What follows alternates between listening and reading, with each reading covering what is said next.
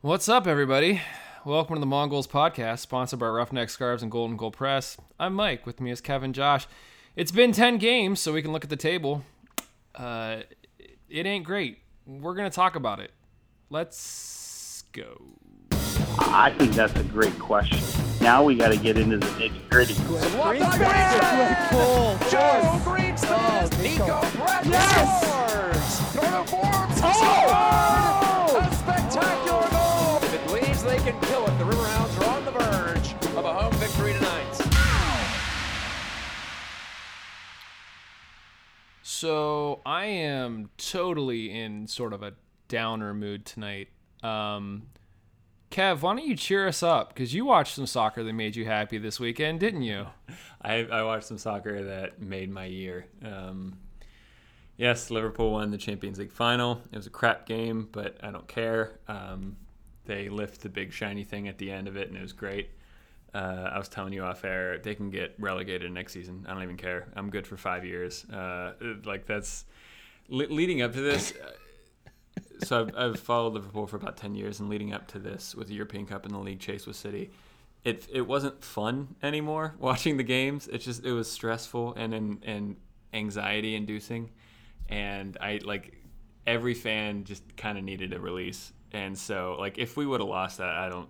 I might have quit the podcast. I might have quit soccer altogether. It would have been rough, but uh, but no, this was um, I'm on cloud nine right now. So uh, Well, good. You can sort of lift us and carry us through this show. I should say me, Josh. I feel like we've we've had a lot of conversations over the past few days, and I feel like you're probably in a better mental state than I am. How are you? Uh, how are you sustaining that? I think it's mostly a front. I'm not really in a great mental state. I'm more of a like, yeah, this sucks, but I've seen much worse from this team. Could be worse. Uh, but yeah, uh, I mean, there's a lot to talk about, uh, including a win, which you know it's easy to forget because of that last game. But uh, yeah, gonna be playing an MLS team. Pretty cool. Not it. Hi, Mark. Not cool. But yeah. Pretty not cool. Not Yeah. cool. Kevin just like gave a smiley shrug. He doesn't care. He's like, yeah, no, I just won the championship. I, I do. No, I like obviously like that. That was that. Could, that could have been like the highlight of the season, right? Playing an MLS. I mean, we're getting ahead of ourselves here, but playing an MLS side at Highmark, and it is just really unfortunate. It, it's, we were unlucky It's in the draw. stupid. Like it's it's beyond stupid. I mean, the I mean. I'll, I'll disagree with you on it because what you're gonna you're gonna say that it should be mandatory that they play the home game for a USL side. I'm gonna say that it should be mandatory that whoever is the lower table or lower league side should get the home match. Like that's that's been the call across the league from like everybody. I don't care if the Hounds. We talked about this when the Hounds had the chance to go play Erie in Erie. Like we all sort of said, yeah, we'd rather see the Hounds at home, but it would be fantastic if they went to Erie to give the Erie fans something to go out and watch. And that's what the Open Cup should be about. When you're playing inter, you know, inter league play, like when we had Indy, I don't really care. Like home, away, whatever. You'd love to be home.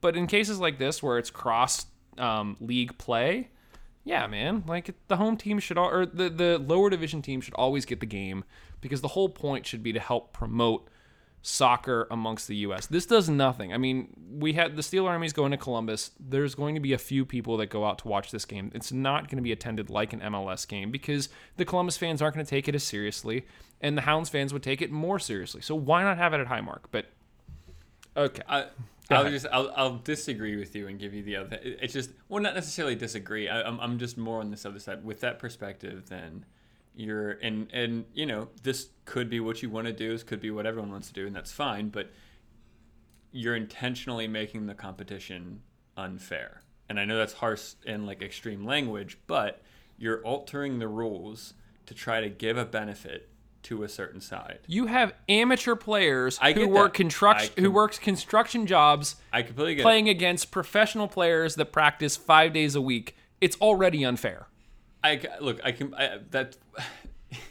I mean, yeah, but it, it's not not as because th- there's more of like an outside hand kind of you know manipulating the pieces here in in this scenario where you're saying okay the lower league seed always gets a home side which is you know yeah like I don't think it's I don't think it's entirely unreasonable. Like I don't, I don't think it's a crazy idea. I, I think it could work, but it, I think you just you're walking a fine line between trying to give an advantage to a specific team every time based off of a rule, and I think you, you start getting a little little sticky in that in that thing.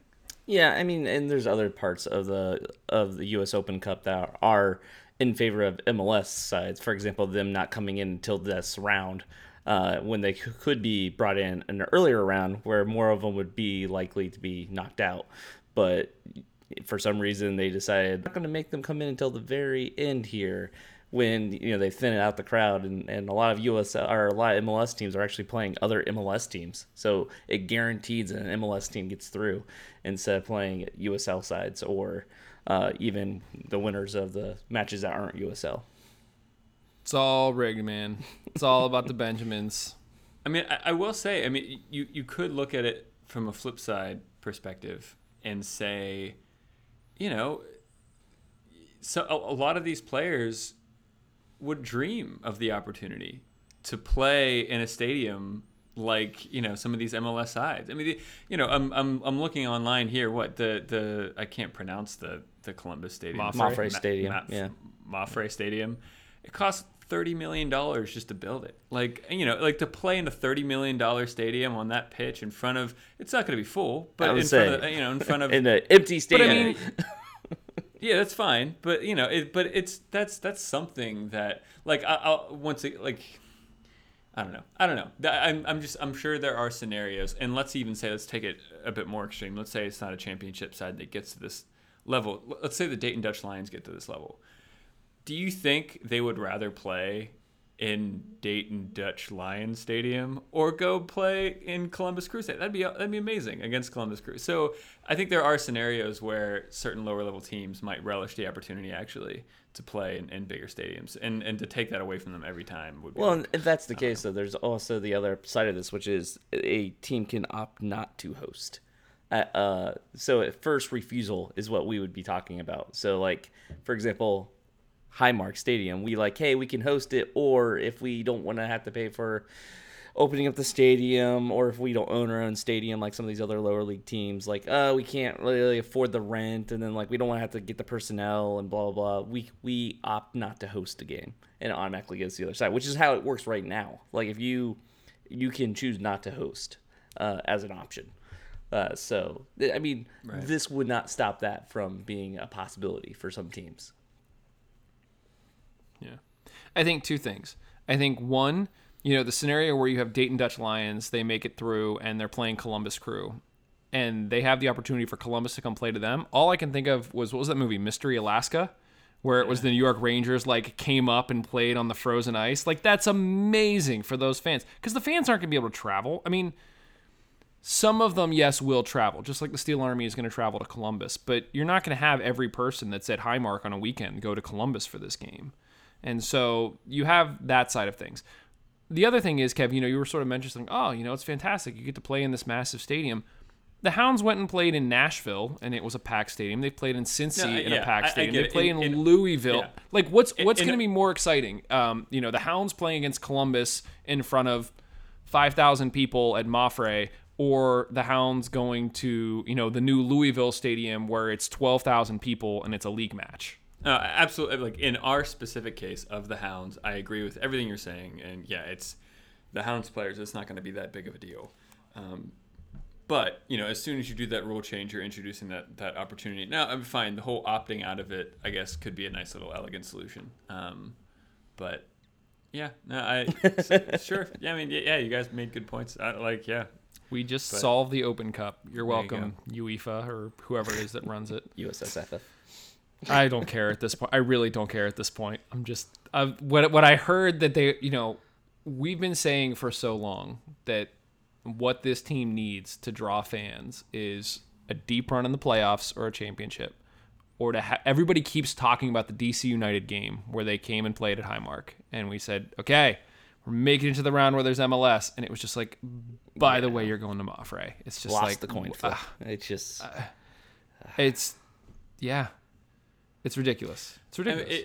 it, it, another kind of interesting kind of rule change could be as soon as you introduce MLS teams, uh, make it a two-legged affair. and have both a home and away game. I, look, I will not to discount what you're saying, Kev. I will never put any stock in the Open Cup again. Like because my whole thing was, let's be realistic about. Yeah, but you knew the rules going into this draw. Like, eh, like I, I may have, but I kind of ignored it because I was like, oh, they'll Yeah. just play at Highmark. so as soon as it went against your favor, you're like, ah, this sucks. I'm gonna... Cup.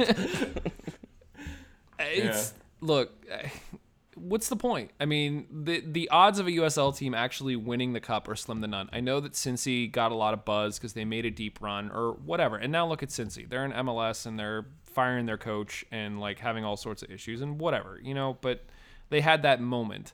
Um, uh, I, I, I don't know. I don't remember. Yeah, I mean, but also it on the flip side of that is the fact that it, it, going on a deep run will get the Hounds recognition. Like beating Columbus would be a big deal, and I feel like it would be, you know, it would be making headlines in Pittsburgh, and people would take notice of the team, even though it's not at Highmark Stadium. I mean, the, the fact that if they were to beat Columbus is going to be a big deal.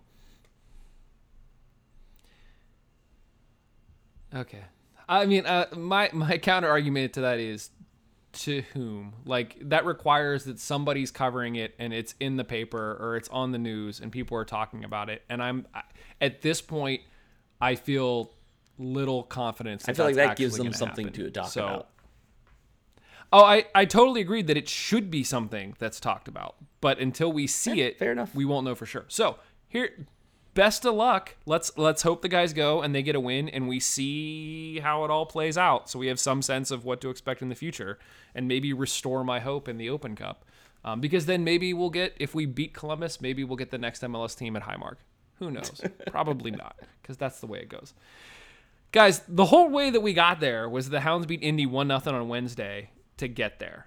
Um, I, I the the note that I had here is do we care, and I feel like we just sort of talked through that. Is there any any real takeaways from this at all? I mean, from my perspective, it felt I don't want to say like a listless game until Kenny came in and just changed things and, you know, shot from 20 yards out, like we've been saying, just take the ball and shoot from 20 yards out. And it happened.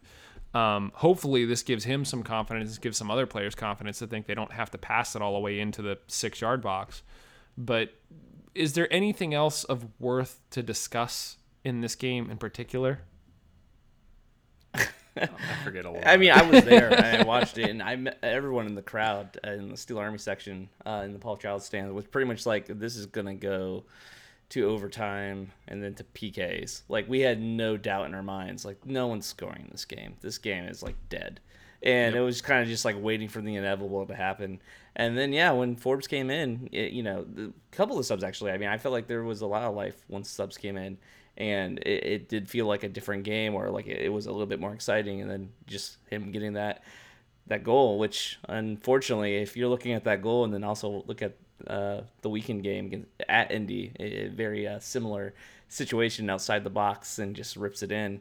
Uh, his went bottom left I believe. Um, and it, it was one of the situations where it's just like holy crap this isn't we're, we're not gonna have to stay here until you know 10:30 or whatever at night waiting for this game to be over with. So it was it was also kind of one of the situations where it was a we- weather delay. Uh, we had to wait i think an extra like half an hour or so before the game started. So it kind of got a later start and uh, it was just you just had a feeling this was going to be an all-nighter Yeah. Ga- games at Highmark are turning into that one friend who you know always shows up a half hour late, so you end up just like, you know what I mean, like start hanging out. Like, yeah, yeah, yeah, let's just tell everyone seven o'clock, but we're actually meeting at seven thirty. I feel like that's what's happening here. I I was will actually say, I, I I was surprised at how many starters we actually had in this game. I expected more rotation. I mean, really, it was. If you look at the lineup, Kyle Morton and net fine if you want to consider that rotation. Um, Adewale, Greenspan, Uzo, uh, and then Noah Franke and Kasai, both I would say fringe players. But then Vonky, Zio, Ryan James, Velarde, Dos Santos, Brett. Um, so I don't know. I, I, I was expecting maybe a, a bit, yeah, a bit of a, a softer side, and, and you know, Lilley goes pretty strong in my argument with that at least. Not argument perspective. Yeah, and I, um, I will also say that That's fair. Morton actually he showed up. I mean, he, he did he kept the Hounds in that game. Yeah. There was a couple of shots that you know he did save, and if it wasn't for him, we we wouldn't have been going through because I don't think we would have gotten that goal if we would have gotten behind. Um, so yeah, I, I was impressed w- with Kyle. I, I thought he did a fantastic job in that game. Uh, it was nice to see him back on his game, and I'm hoping it's you know sign of things to come because uh, we know he can be a great keeper, and so it, it was nice to see that. And uh, I'm hoping, yeah, we we see a little bit more of that from him. Agreed. Yeah, I think I made the comment on Twitter that, that basically just reiterating what you said, where during the game there were a couple of key moments that he came up big, which is what you need your keeper to do, and uh, and he did. So, yeah, it'll be interesting to see if that affects rotation at all moving forward. Um, obviously, Pat got the start this weekend, but uh, yeah, we'll see from there. I think also what now that uh, this might have been the case even before this Open Cup game, but now it's like unequivocal.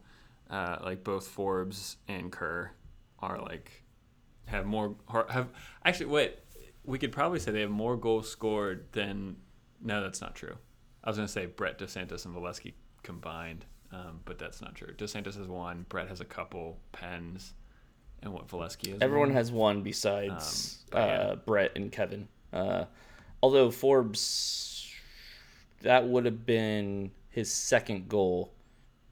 I can't remember who scored in the other Open Cup game because the Open Cup games don't count in the stats that I look at, so I, I can never remember. Oh, Okay. Yeah, I was trying to include all comps. I know I know Brett had a couple in, in all comps, so he might Yeah. he might be up there. But yeah, and then Robbie Mertz gets. Hey, you're, you're going forward. You're going forward. too, we're, so- we're not done with the Open Cup game. I know. I'm just saying, like I, you know, the the freaking goals by our strikers are non-existent. So let's let's talk quickly about uh, the women's team before we get into the game this week. So Steel City FC had two games this weekend. We talked about most of their games play through June, most of the league games. So in order to make that happen, they have a lot of back-to-back games. Um, in this case, both of them were at Ellis. After drawing nil-nil with Hershey last weekend, they stomped them this past Saturday five nothing, which is huge. That's awesome.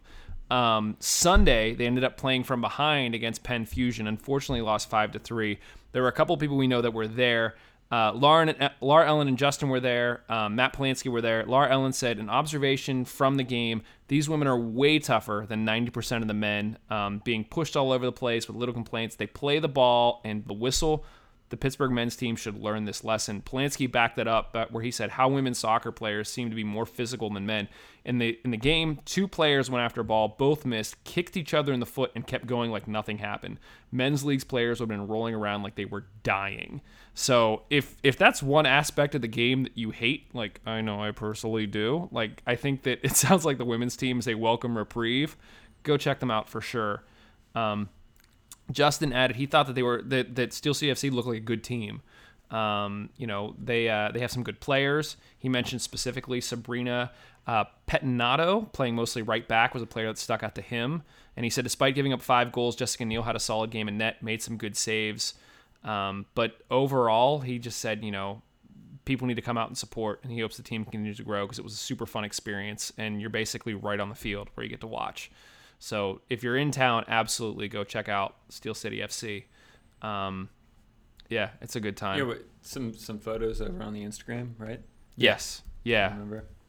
Yeah, it sounds awesome. I mean, like, hey, if if Steel City FC keep winning and the Hounds keep losing, I mean, we, we are we are dedicated to soccer in Pittsburgh. I mean, there's nothing like we could, Yep. we could take a little side swipe and cover Steel City FC a little bit more. And uh, Yeah, absolutely. So the ladies get another shot at Penn Fusion. Um, they'll be at Penn Fusion on Saturday. So they lost three to five. Hopefully they can turn it around just like it did against Hershey. And then on Sunday they'll be at Torch FC at 3 p.m. So again, another back to back. And then after that, they just have some. They have two Sunday games. Um, and then a Saturday game to sort of wrap up the season before they, they start the playoffs. So you don't get a lot of opportunities to see them. Um, like I said, after this weekend, the following two weeks they'll be at home. So if you get a chance, absolutely go out check them out. Um, it sounds like it's a really good time. So I need to see if I can maybe get in one of those weekends because I definitely want to check them out. But uh, awesome stuff. Keep it up, ladies. Um, hopefully we can see a, uh, a nice postseason run here. Um, back to the guys. Hounds went on the road. I- you know, other than other than the early early goal by Robbie Mertz, they ended up losing two to one. I mean, in terms of takeaways, We didn't start that bad, and it was a great goal. it was a great I mean, goal. That goal was awesome. Yeah, I- yeah. The, the build up to that goal, seeing Uzo, uh, you know, make that run. It's cool to see him getting the start and uh, doing a great job there. And then uh, Valesky freaking turning that ball, and I thought that was awesome. Like he juggled it and turned it, and it was great. Yeah, juggling it on his knee like twice, like in Yeah. the box, just you know turns the player. Yeah, and he yeah he fired the ball at Mertz, and Mertz's first touch was great. Like he Yeah. just kind of took it down out of nowhere and just ripped it in top court. Yeah, it was. it And was it's also goal. good to note that that goal is the first time anyone scored on Indy 11 at home since last season. So I mean, that was like a really cool moment where it's like, hey, you guys haven't been scored on at home since 2018. Uh, Mertz, you know, hometown boy, getting that goal. So that was awesome. I mean, that, the, the start of this game was good, and it felt like, heck yeah, here we go again. Let me ask you this question because I was thinking about this as the game was progressing, and and it's a bit of an unfair question, but I'm going to ask it anyway. If you were picking a starting eleven right now, and you had to pick Mertz or Kerr, who are you taking? Josh. I mean, it's still Kerr. If out of those two, it's kind of a weird one because I do feel like Kerr, you know, has gotten more goals and is a good distributor of the ball. I, I feel like Mertz doesn't have that quality. He is more of a go getter and like attack, attack, attack, which is great. It is something that is good to see, but he's not really the one who's going to be, you know, commanding the midfield and distributing the ball to where it needs to go. Kev. Yeah, I'd say a thin line between them, but right now, just based off of form alone, I'd say Mertz. Uh, you know, I think Kerr was a bit hotter earlier in the season, and now Mertz is just coming on, to, you know, coming into his own a little bit more now. Um, so I mean, I, the reason why I asked the question, I think the reason why it popped into my head is that it feels like Kerr and Mertz, and I'm this is in no way knocking Kerr. I think Kerr is a great player. I think he's having a fantastic season, but I think they're both sort of indicative of the type of game that the Hounds can play. Where to me, Kerr very much symbolizes sort of the old guard, been there. This is how we're going to play. This is how we're going to do it. Even though Kerr himself is very versatile, whereas Mertz is sort of that like spark of hope.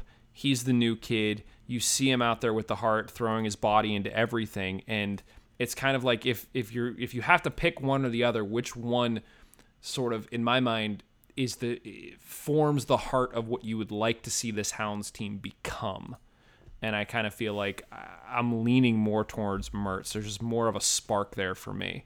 But I still feel like they play the same like position even. Like I feel like it's like a different role. Like I feel like we need both on those fields. Oh, we I yeah, I absolutely agree. We need both. Yeah. I'm just thinking in terms of. I think what came to mind was like Kev, you mentioned uh, maybe it was last week where we talked about Mertz's performance, and you said like those were the traits that you want to see of a captain, mm-hmm. and so that got me thinking like if if Mertz is the captain, then that means that there's sort of this shift in in sort of what you perceive as leadership on this team, you know, more so than a Kevin Kerr or a Kenny. And those are very different styles of leadership. Sure, and and and they're different representations of what you want your team to become and what you want your team to emulate. And so I think that's sort of where that question came from. Um, again, I'm not knocking either player. I think both players have been fantastic, and I wouldn't want to see either player leave the Hounds. It's just it was just something that came to mind, and since you guys were talking about him, I don't think Kerr has the fitness to do what Robbie Mertz is doing. Um, No, I agree. But to me, it's like almost like saying like, who would you rather have, Tommy V or Greenspan? I'm like, those are two different positions and plays. Like, that's not the same. Like, what? like, that's not a question to me. maybe maybe I should have rephrased it as the captaincy question. So, who would you rather have as a captain, Kevin Kerr or Ah, Robbie okay. Mertz at this Yeah. point? I, That, I, that, that feels better to me.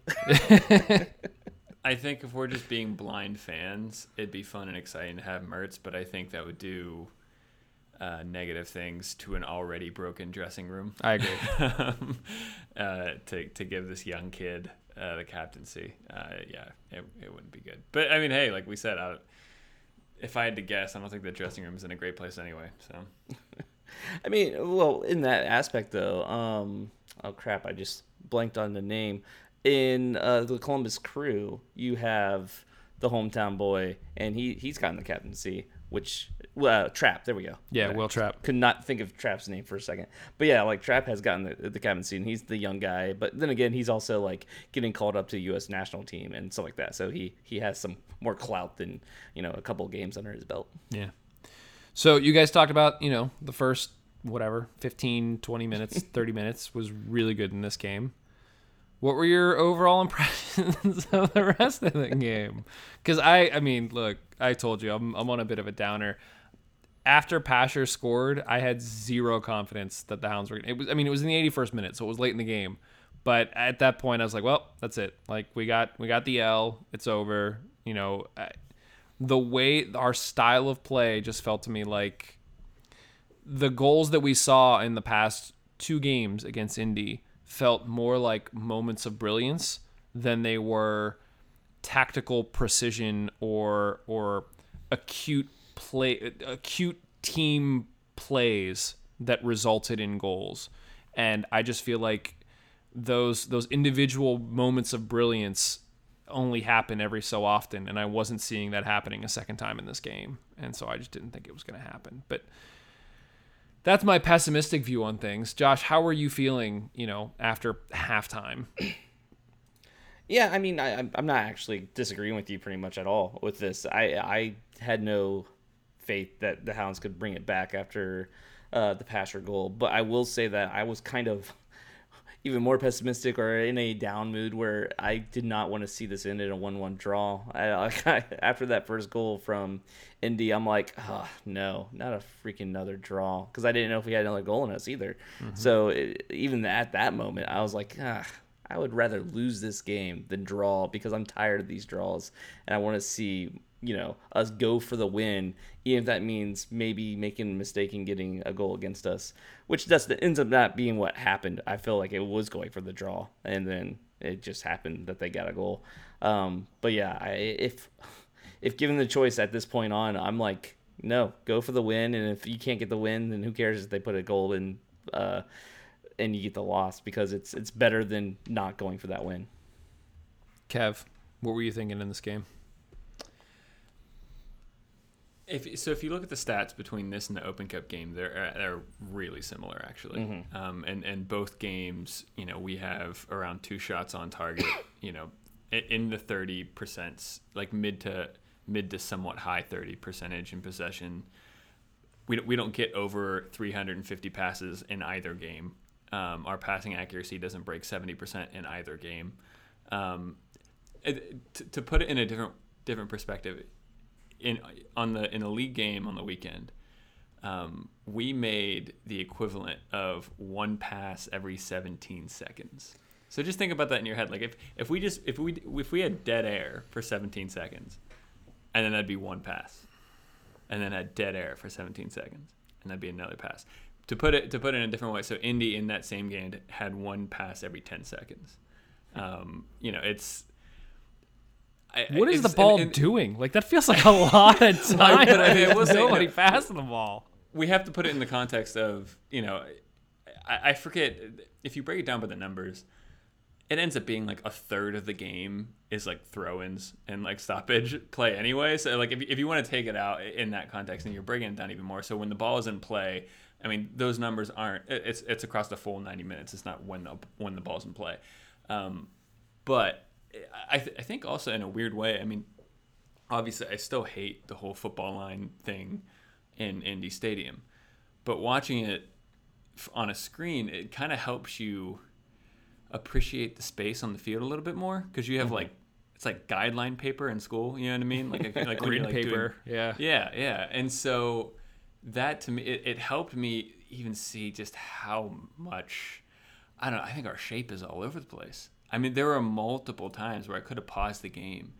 and there would be like a circle with a 30, like maybe not 30, I was to say like 20 yard radius, not diameter, like 20 yard radius where we don't have a single player in the midfield. Like that's just, it's insane. Like the ball gets cycled over to our right back and you don't no one's around him like what do you want what do you want him to do like I, the, the way our shape is right now when we have the ball you'd think we're like man city trying to spread the pitch and make it big and all this other stuff It's like we're not that good. We can't play that way. Our passing accuracy is in the toilet. Like you need to get players around each other, and, you, you- it- like right now, it's like no, no, no, spread out. Like we, we can play, and and it's just it's it's not happening. And so yeah, in a weird way, these kind you know the football lines just made it so obvious to me that the shape is all over the place when when we're attacking, and that means when we give it away cheaply, then you know we're we're already starting out of position uh, when we try to defend, and that's not helping us either. So yeah, it, things are all over the place right now. It's I I I, I don't know. I, I hate to keep bringing it up because it's it's something that I it it feels weird to criticize Lilley especially when you know he's a professional coach and we're not. We're not in training. Maybe maybe something's happening. We know. It's all speculation, but just from from a fan's perspective, perspective, it doesn't look like it's working at all right now.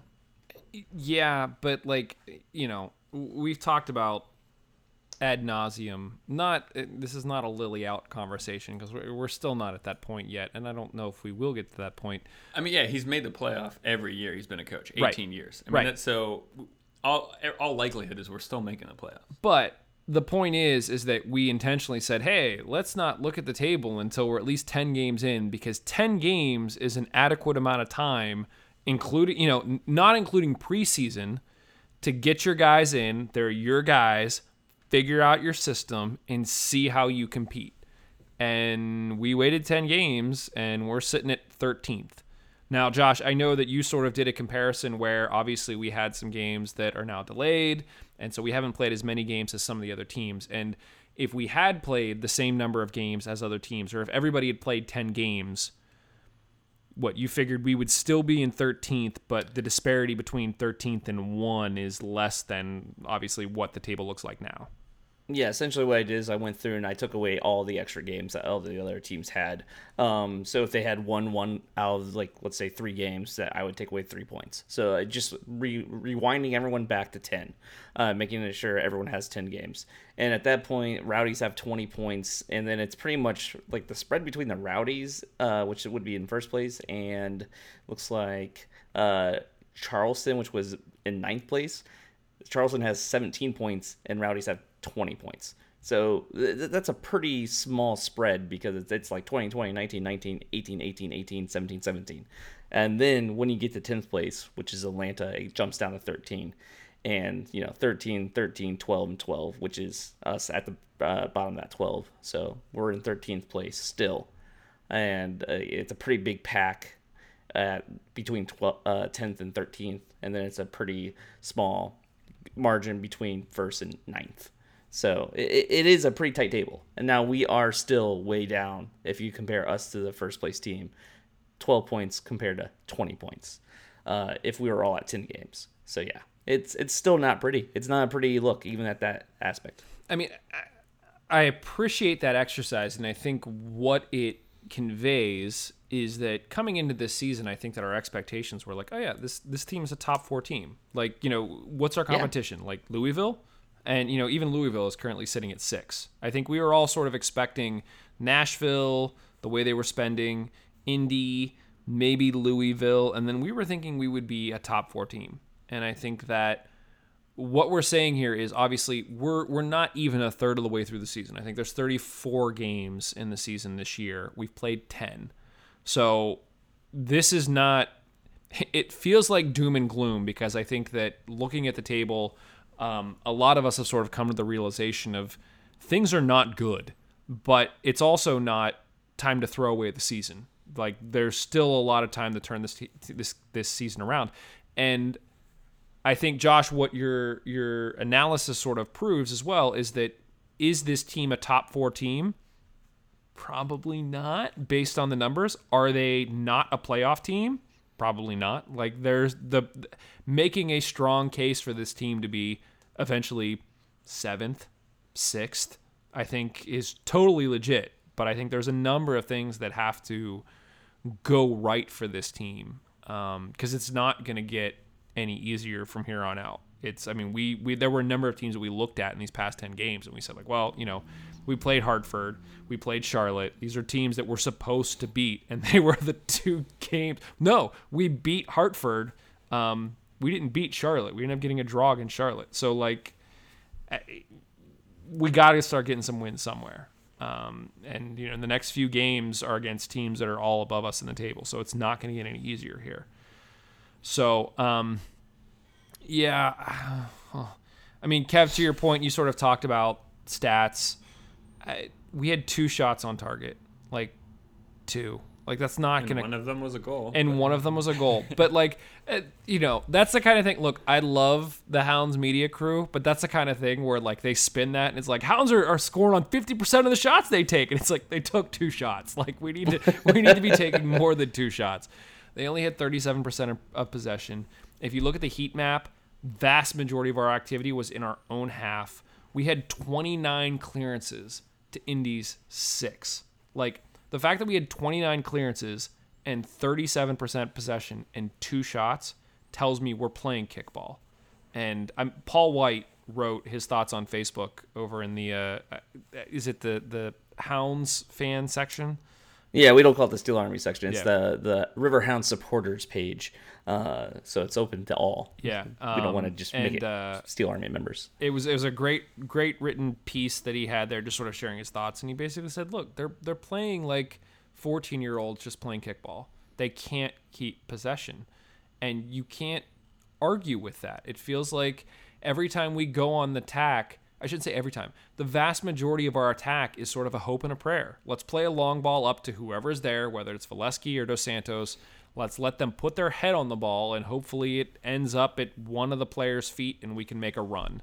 And it's just not the the the percentage of likelihood that that's going to result in an actual shot on net is far less than any sort of build-up play opportunity that you could have otherwise. And I think the terminology there is kind of important. I mean, you mentioned like, Mike, Mike you used the word like can't keep possession, and it's kind of like yeah. I mean, it's it's hard to argue with that. Now, obviously, these they're they're professional players. They're great, uh, but maybe we can say at this level against certain opposition, yeah, they can't keep possession because it's one thing. You, you could look at successful teams around the world that intentionally don't want the ball and play in a counterattacking way and all that kind of stuff. It's a completely legitimate way to play. You can play that. It's successful. Leicester won the Premier League with it. Iceland got really far in the World Cup with it. Um, but it was, it, it wasn't they couldn't keep possession. It's that they, you know, when they needed to, they did. And but it was they set up in a style in a way where they didn't want to necessarily, you know, have fifty percent, fifty percent, fifty percent possession. So, yeah, it, like in certain scenarios, I mean, I'm, I'm sure there have been games this season. I don't know if the don't know them off the top of my head where we've had more than 50% possession, especially at home. I, I'm, I'm thinking of games in particular where we at home earlier in the season um, where we we controlled the ball a little bit more. But there are certain games where it, it doesn't feel like you know in the indie game it, when we're away at Indy, it doesn't feel like this is a strategy and we're playing to it. It felt like we couldn't keep the ball, and that that is concerning, um, especially with the way that we're yeah kind of setting up around it. It almost feels like, and I'd have to go back and look at the stats. It almost feel like this team and the way this team is playing, they hope to get goals off of quick strikes. Like it's it's sort of like okay, let's quick transition from defense to a flick off the offense and hope we can get a run in and get a goal. Or let's hope that, you know, James can make it up the sideline and throw in a quick cross and we can get head on a ball and it's a quick goal. We don't Which is fine and legitimate. Oh I mean, yeah, you yeah, no, no. that. It's totally fine and legitimate. I just feel like again, the percentage of based on what we've seen thus far in these first 10 games, the likelihood of us scoring off of a quick strike like that, we just don't have the accuracy to convert those types of opportunities. I feel like where we've been better at actually putting the ball in the net is build up play where we actually have a team that's moving, you know, in conjunction. Kevin, you're giving me a eh, iffy. Well, uh, we just look at our passing accuracy. Like, Well, that's true. keep- can we build up? Like, I don't know. That's true. But I think of I mean, I think back to sort of Kenny's goal, which we already said earlier here was sort of a fluke against Indy. But he sort of picked up his head, carried the ball through the midfield and shot from 20 yards out. Like I feel like you have a better chance if you can open up a defense and take a shot from 20 yards out. I'll take that over a cross that's at, you know, a hope that somebody's making a run to get ahead on it because we just haven't seen that happen. With at most two bodies in the box. Right, exactly. So, yeah.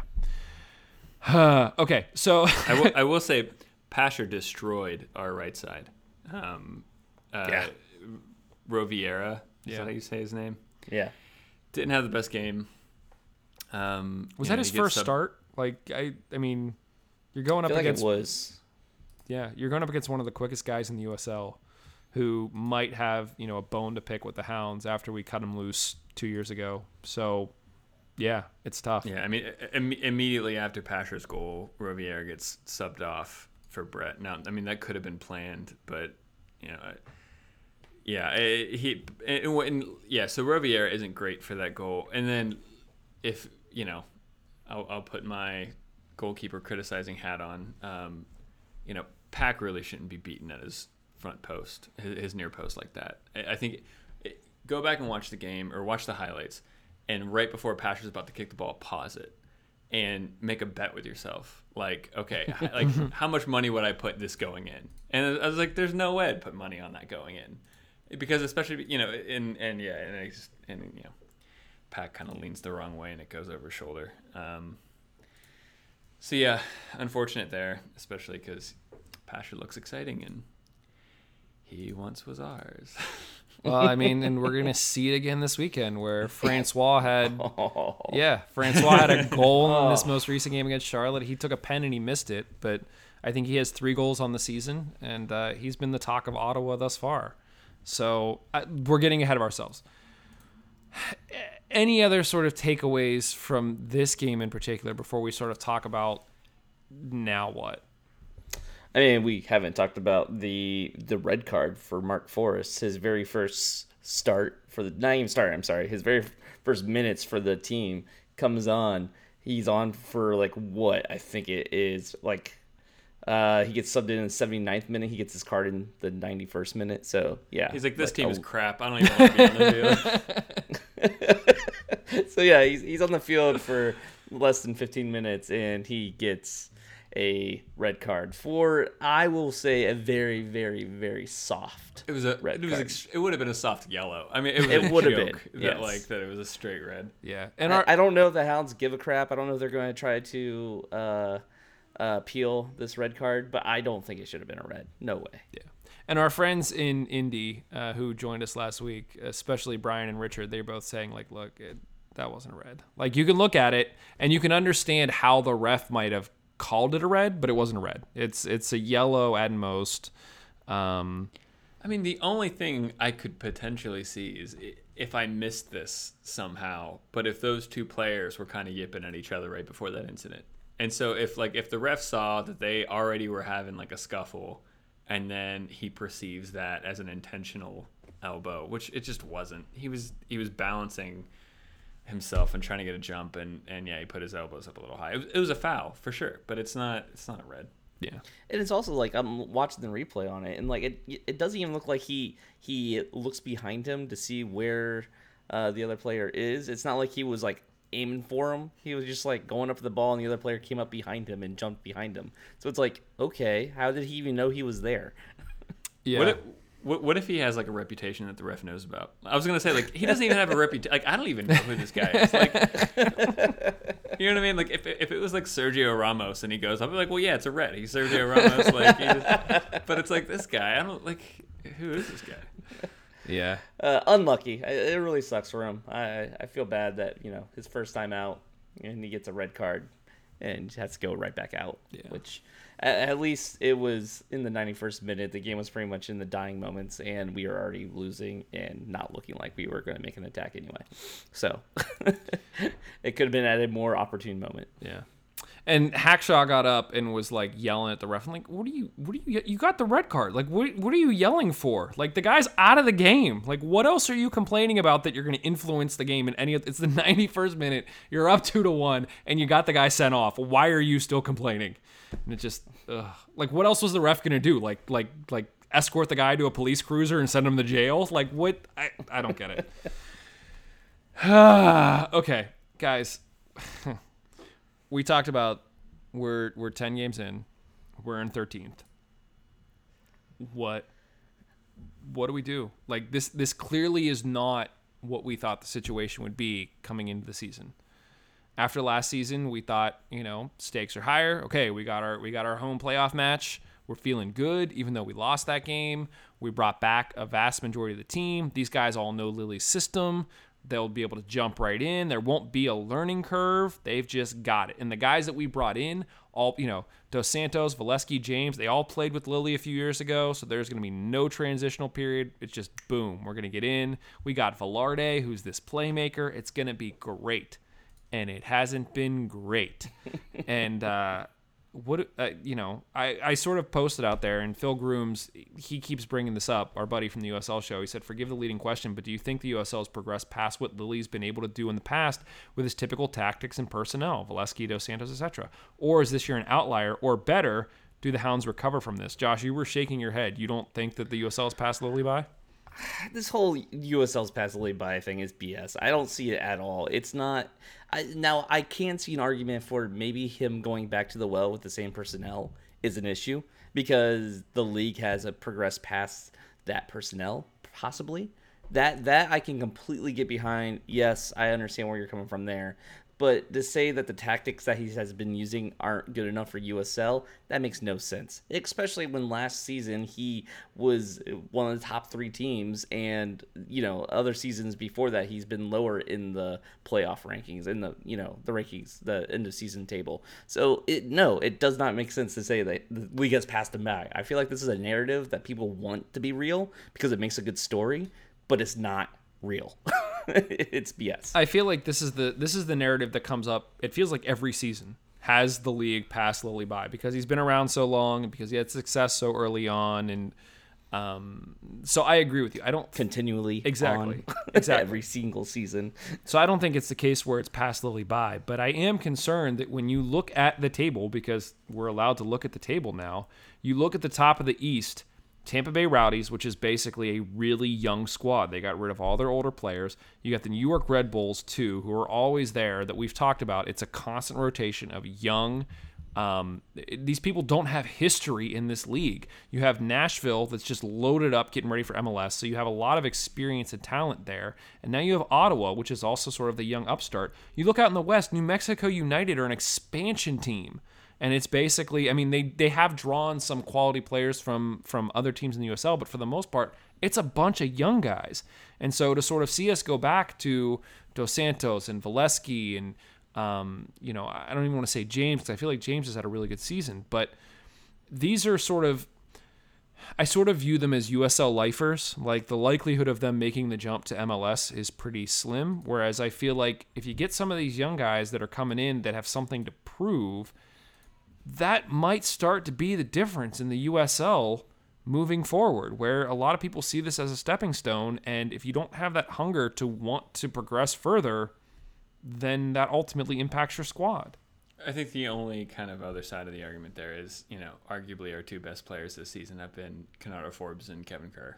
And so now maybe But that's, that's our best two players and we're in yeah, 13th. Yeah. I was going to say, yeah, you, you can make the argument that that's not good and yeah. like that further proves the point that we just need other players. But it, it's not like you know because I think you you rightfully point out Valesky and Dos Santos and all that kind of stuff. They have they have they haven't been great, um, but there have been other kind of USL you know veterans that have played well enough, I would say, to be in our team. Um, but yeah, I mean, you know, Robbie Mertz has, has been lighting it up, and he's been exciting. So yeah, I mean, it comes down to passion. I mean, that's where it comes down to. It's it's that drive, it's that passion, and these younger guys are going to have passion because they're trying to further their career. It's a self-interest passion, but it's still a passion, mm-hmm. and I feel like that that can be true for other players who aren't just you know. Uh, young guys trying to get the, the start or trying to improve themselves. You can have passion from older players, from veterans who love the game, who want to do the best for their team, who have a passion for the club itself that that's a thing as well. It, it I don't think it matters where that passion comes from as long as they have a passion. And I, it's very arguably that or arguable that this team this season has not shown that much passion. And when we have, have been exciting games. There's been a couple of flashes where it's just like everyone's firing at full steam. They're trying to get the ball. They're trying, you know, they're they're fighting for everything, and they've had passion. But a lot of times it feels like we're just kind of out there and we're just playing the game to play the game. Yeah. And I don't know if I like that. Also, quickly back to the whole like, has the league passed the league by yet? At the end of last season, we were a handful games away from from Lilley producing a team that you know, in theory, could have gotten the Golden Glove and the Golden Boot and and a home playoff game and all. So you know, it, the only way we can ha- legitimately start having that argument is given more time. Is is if we have a bad season this season and we maybe start next season poorly as well, then you could at least have a leg to stand on to start that conversation. I think right now it's there's there's just no data to back it up because like I don't even understand the argument. Like I don't understand. Like are older coaches supposed to get worse? Is that how that works? I mean, I, I you would think you know they would know more and they would have more knowledge of the league and the players in it. Like they would not get worse. Now I can understand they lose interest and they start getting worse. But to say that someone you know has the league passed them by it's like well, how does that even work like i don't under- yeah yeah, i don't know Oh. fergie uh, ferguson like oh he's he's an old guy he's you know been Yeah. coaching for too long the league's passed him by no yeah get off that yeah all I can hear right now is the audio clip from Mourinho saying respect over and over again as he walks out of the press conference. You guys know that one? yeah That's what I feel like with Lilley right now. Guys, uh, what what do we what do we do from here? Like, what's You keep showing up Monday night, Mike, and you keep recording. I was just, I feel like like look, I feel like in the history of this show, we've been doing this for 4 years now. The first 2 years feel very similar to where we are right now. Last year was like we're go we got a new team, we got a new logo, we are going places. All right. And then when we didn't make it, we were like, okay, we still we got we got we got a lot of fuel behind us. We're we're just we're going from here. It's all right. We didn't go all the way this year. And now it's like we've regressed back. And it's just like, whoa what, what, what do we gotta do, guys? Like it just.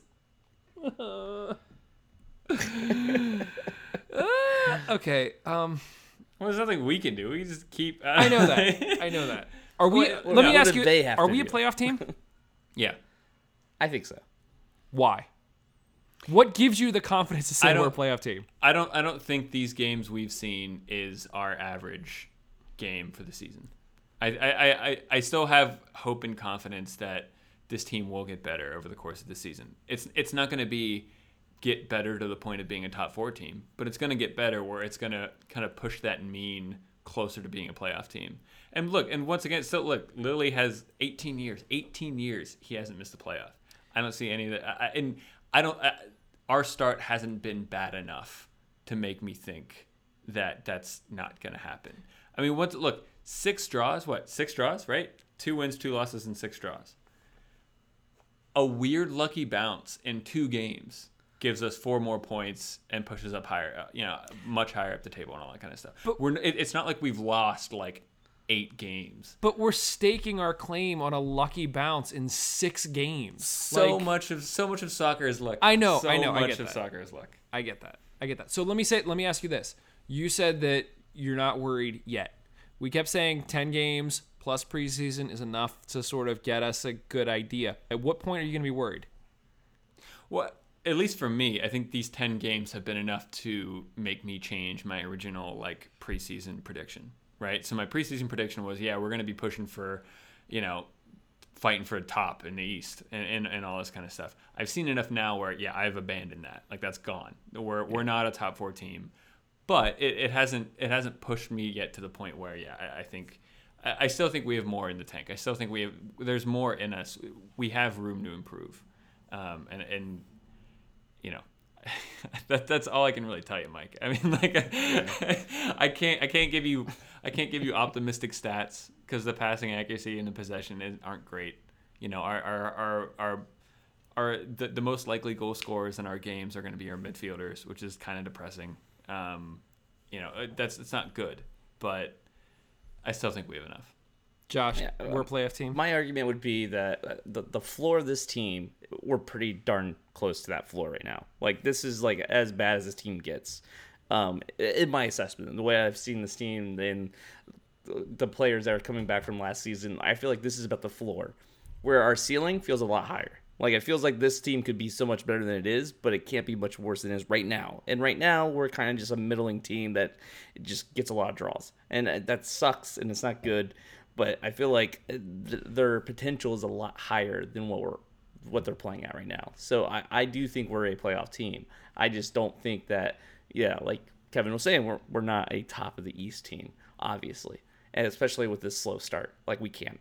I, I don't even know how mathematically it works out where we get to the top at this point, even though there's two thirds of the season left. Yeah. I have I, I have on the agenda airing of grievances. There's one thing that is really starting to just like rub me the wrong way. Um and I know people are gonna hate this, but Lilley standing up and shouting all game long is starting to drive me nuts because look, we've had the guy in the show. I think he's great, but these are your players playing in your system. And if you've had an entire preseason and 10 games in and they still don't know what it is they're supposed to do, I don't think that's on them anymore. That's on you.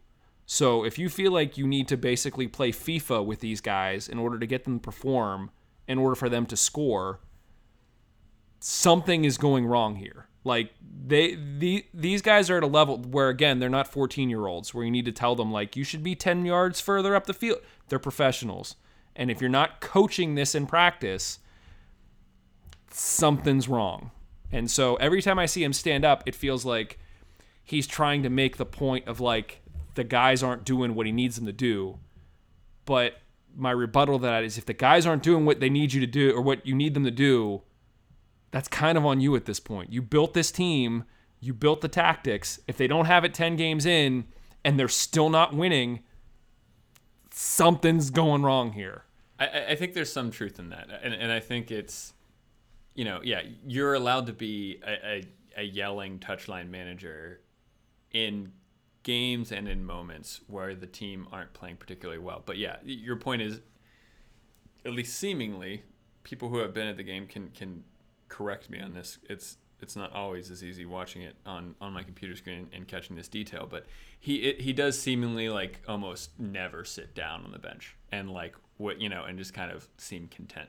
You know, I, I can always kind of overhear him. You know, the cameraman catches audio and all that kind of stuff. And you're right, that does suggest that you know it's it's not going the way he it should have been. And and in ten games in, yeah, that is a little worrying. Um, yeah, it could It be is weird, to- though. To, yeah, to, to to keep an eye out in, in the next It- couple games. It's kind of weird though, because like I, I have seen him sit before, and when he sits, you're kind of like, does he not care? Is he, is he not in this? Like, what's going on? Like, I, I feel like Lilley. Yeah, I, I understand where you're coming from there, Mike, and it, it does feel like you know, at some point you gotta let the guys play, and you know, hopefully they took in everything you you you taught them during the um, practices. I, I never got the feeling though that he's yelling for them. He's yelling for him. He's he's he needs something to do because he can't be playing because he's a, he used to be a player. So he, he he's I feel like Lilley in his mind he's still like he wants to be out there doing it instead of coaching it, and it's like it, it- you can't just sit there and watch the game. You have to be more actively involved in it, and that, that's why he yells. But it- uh, yeah, it is anno- like I, I agree with you though. It is kind of like one of those things where you're just like, ugh, okay, yeah, just stop yelling at the guys. There, but there- there could be, in theory, though, a point where that becomes detrimental to the play. I feel like the guys just stop listening. Like I feel like if you're if you're a player and you, a game in and game out, you have this guy yelling at the from the sideline trying to coach while you're you're trying to play. You just you block him out. It, be, it just becomes you know white noise in the background. Because if it's not, then your your your head's not in the game. Your head's on the sideline, and that's not where it should be. yeah. Yeah. So, if you disagree, feel free to let me know. I'm I'm happy to be wrong on this. It just feels like, again, you know, it's it's kind of like you're the chef. You bought all the ingredients, you cook the meal, and then you're yelling at people because you know it didn't turn out the way you want it to. And it's like, well, it's kind of on you, man. Like if they're not getting it, then you need to get players who can get it. So I feel like you're talking about Chef Ramsay, Hell's Kitchen. I didn't name names for a reason, Josh. Jeez. Ugh. so guys, I we we clearly don't have answers. I think a lot of people are saying, is this players? Is it tactics? Um, I know we were. I, I mean, my, my very short answer is no. I mean, like I think we can get more out of these players, and I think right now the way they're being set up and the shape and everything could do it. Could, we could be a heck of a lot better. Super super quick thing. I- think it makes zero sense to play these kind of wingbacks in a system where we play more direct. It doesn't doesn't give them time to get up the pitch and then blah blah. There's way there's things you can do from an armchair fan who just watches games. Um, but but you know for whatever reason, you know Lilley knows you know maybe these things won't work with this set of players that he has and all that kind of stuff. But I, th- I think there's more we can do tactically. Yeah. More passion and don't go for the draw. If if you're losing, just go all out, just attack. I'd rather see us lose by three goals than to get a zero zero or a one one draw again. I mean, the game against Charlotte where we were down a player and we dominated them on the offense. We didn't score, but so many people have said that was the most exciting, whatever it was, 45 minutes of a game that they've seen this team play this far. It was all heart. I will say though, let's let's look at the table at the end of the season. I, I have a sense that Charlotte's going to be pretty far down. Well, yeah, but I mean, that's I'm I'm not disagreeing with you, but regardless, they could have sat back and been like, "Well, we're Yeah. down to ten men" and not done anything. So, yeah, I, I I'm sort of of the mindset, Kev. I'm with you. I feel like the players we have are good players. We're just not we're not utilizing them as best we can. So for me, that feels like it's a tactical discussion. I know Justin is talking about potentially putting together a written piece where he feels like we're actually missing like players and pieces, and he's going to try to to make a convincing argument in that written piece about it. So keep an eye out for that um, over at PGN Written. So um, yeah, let us know what you think. You know, is this a tactical thing? Is this a case where the tactics are fine and the players just aren't playing up to their level? What do you see? Because you know, we just sort of have three opinions here, um, and we'd love to hear some more and and sort of continue the discussion. Guys, this weekend, Ottawa Fury travel to Highmark. Um, and then really we're, we've sort of got a packed schedule after that. We have the Open Cup match at Columbus midweek, and then we have to travel to Atlanta on the following weekend. Obviously, both. I never thought I'd say this. Atlanta are above us in the table. Ottawa are above us in the table. Ottawa just came off, as we mentioned, a 4 1 win over the Independence. What do uh, two? I guess two questions. Obviously, we'll have another show before the Columbus game. Uh, Are we taking the Columbus game seriously? Like, would you? Would you? I don't even want to ask this. Would you hope to see us, if we lose against Ottawa, play for less points against Ottawa in order to beat Columbus? we're, we're going for that 17 seconds of silence before we say something. The answer is no. The answer is no. I mean, there, I we're not good enough in this table, and our season is in jeopardy of not making the playoffs if we don't get our act together soon. And so I don't see how you uh, can afford to lose a game in league in order to get a a win in the Open Cup. We're not in a position to be able to afford that, unfortunately. I agree. So, what do we think actually happens in this game, Kev? It's a draw, isn't it? Are you going to say a draw? Yeah, probably. you know, I don't know. It- we're- not. I don't know. We're not, we're not in great form right now, so I feel like suggesting that we might get a win would be disingenuous. Because I, I genuinely don't think it. Um, I don't think we'll get a win against most teams right now in our current form. um, but uh, yeah, I don't know. Do we'll, you- we'll, have. Do you think that the loss will have caused Lilley to potentially change how he approaches this game? No, I don't think he's going to change his approach. I, I, I think the only thing it could do is is kind of um, shake up, uh, you know, player mentality or something, or coaching mentality or something. It could give a shot in the arm to the team uh, in a good way. Um, but I don't, I don't think he's going to change his pr- approach drastically. I don't think we, I don't think we've seen him do it for the for the first ten games, and I, I'd be shocked if he changes it midseason. I mean, just to be fair, last season we went and just played like shutdown defense. We're going to do nothing to start to open up. Uh, about this time last year, I can't remember exactly what the game was, but it feels like it was about this time. Josh, what do you think happens in this game? Ottawa scares me. Uh, they're a lot better than a lot of people thought they had any right to be, and they are. They're a Canadian team. They are, but they're a really good team this year. I mean, Yep. they're they're killing it, and I seeing Francois, you know, makes me sad that he's over there. He's- An ex-lover. Yeah. the one that got Like, away. at- Yeah. following him on a Facebook, just like look at a picture. Yeah. Uh, so yeah, I, I'm I'm scared about this game. I, I do think that like it's, we're on that verge. I feel like it's just one of those things where any at any moment this team can show brilliance.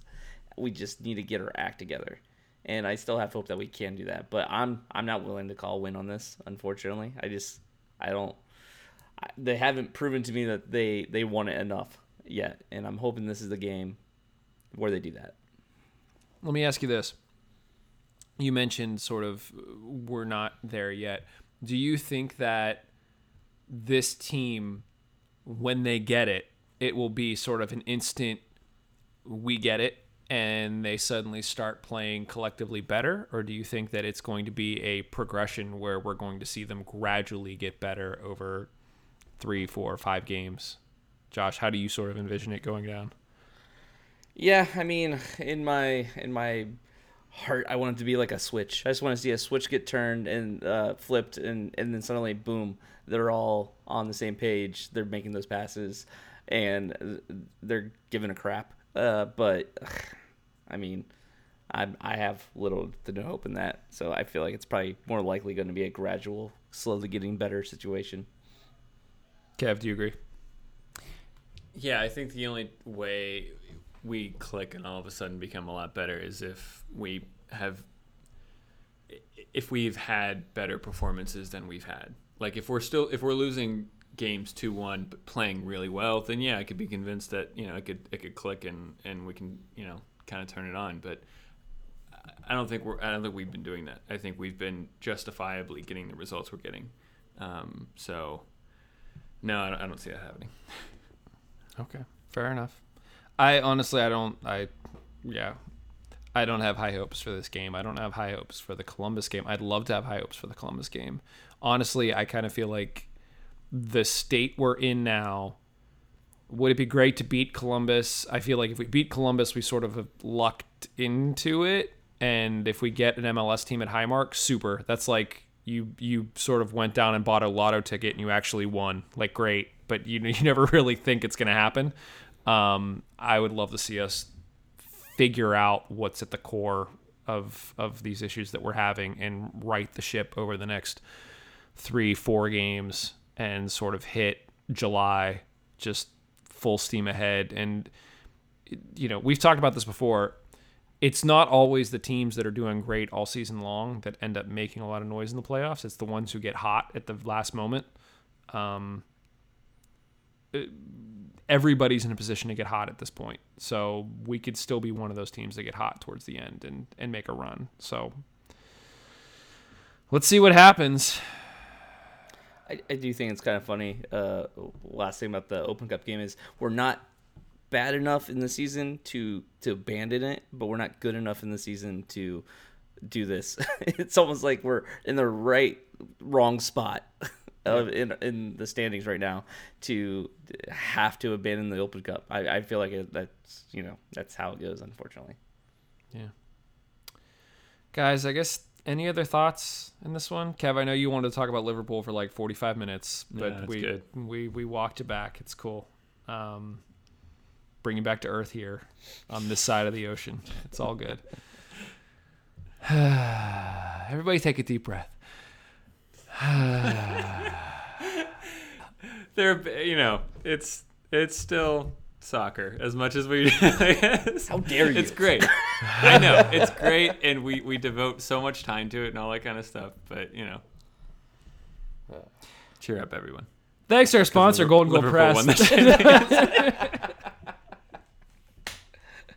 Champions Uh, thanks to our sponsor, Golden Goal Press, the best choice to get your custom shirts, hats, mugs, and other items for just yourself or your organization. Doesn't have to be soccer related. If you got other things, we've been doing all sorts of projects that are non-soccer related, which is great. Check out their amazing products at a fraction of the price of other places at goldengoalpress.com. One thing they don't do is scarves. You got to go check out Roughneck Scarves, official scarf supplier to MLS, USL, and US Soccer. Get custom scarves for your group or team at roughneckscarves.com. Head over to mongols.com to hear all the shows that we put out, including the preview shows and the post-game full 90. There you can also click over to the store, get yourself some of the sweet merch, Mongols hat, Victory Beverage mug, Lilley Ball shirt. Follow us on Twitter at Mongols, at Mongols Pod on Instagram. Head over to iTunes, Spotify, Google Podcasts, Pocket Cast, or wherever you listen to podcasts. Subscribe to the show, leave us a review. Otherwise, let us know what you thought about this one. Thanks, everybody. We'll talk to you very, very soon. Cheers. Later.